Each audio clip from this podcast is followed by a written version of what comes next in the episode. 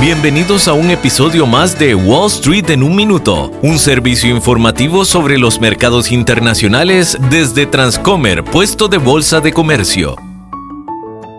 Hola, soy Arturo Londoño, corredor de Bolsa de Comercio. Estados Unidos anuncia hoy una nueva ronda de sanciones en contra de instituciones financieras rusas y funcionarios del Kremlin y sus familiares. Entre otras cosas, Biden ordenó la prohibición de todas las importaciones estadounidenses de combustibles fósiles rusos, incluyendo el petróleo, y prohibió igualmente transacciones con el Banco Central de ese país. Estas nuevas sanciones han llegado incluso a afectar a dos hijas del presidente Putin y a la familia del ministro ruso de Asuntos Exteriores, Sergei Lavrov, quienes tienen sus bienes en Estados Unidos actualmente congelados. Pero esto no es todo. El Reino Unido, la Unión Europea e incluso Suiza, un estado históricamente neutral, también han ordenado la prohibición de todas las transacciones con el Banco Central ruso y la congelación de sus activos y los de sus oligarcas. Hay expertos que piensan que Putin tuvo que haber considerado las repercusiones que esta guerra traería contra su país, pero solo el tiempo dirá cuánto más Rusia y sus ciudadanos podrán hacerle frente a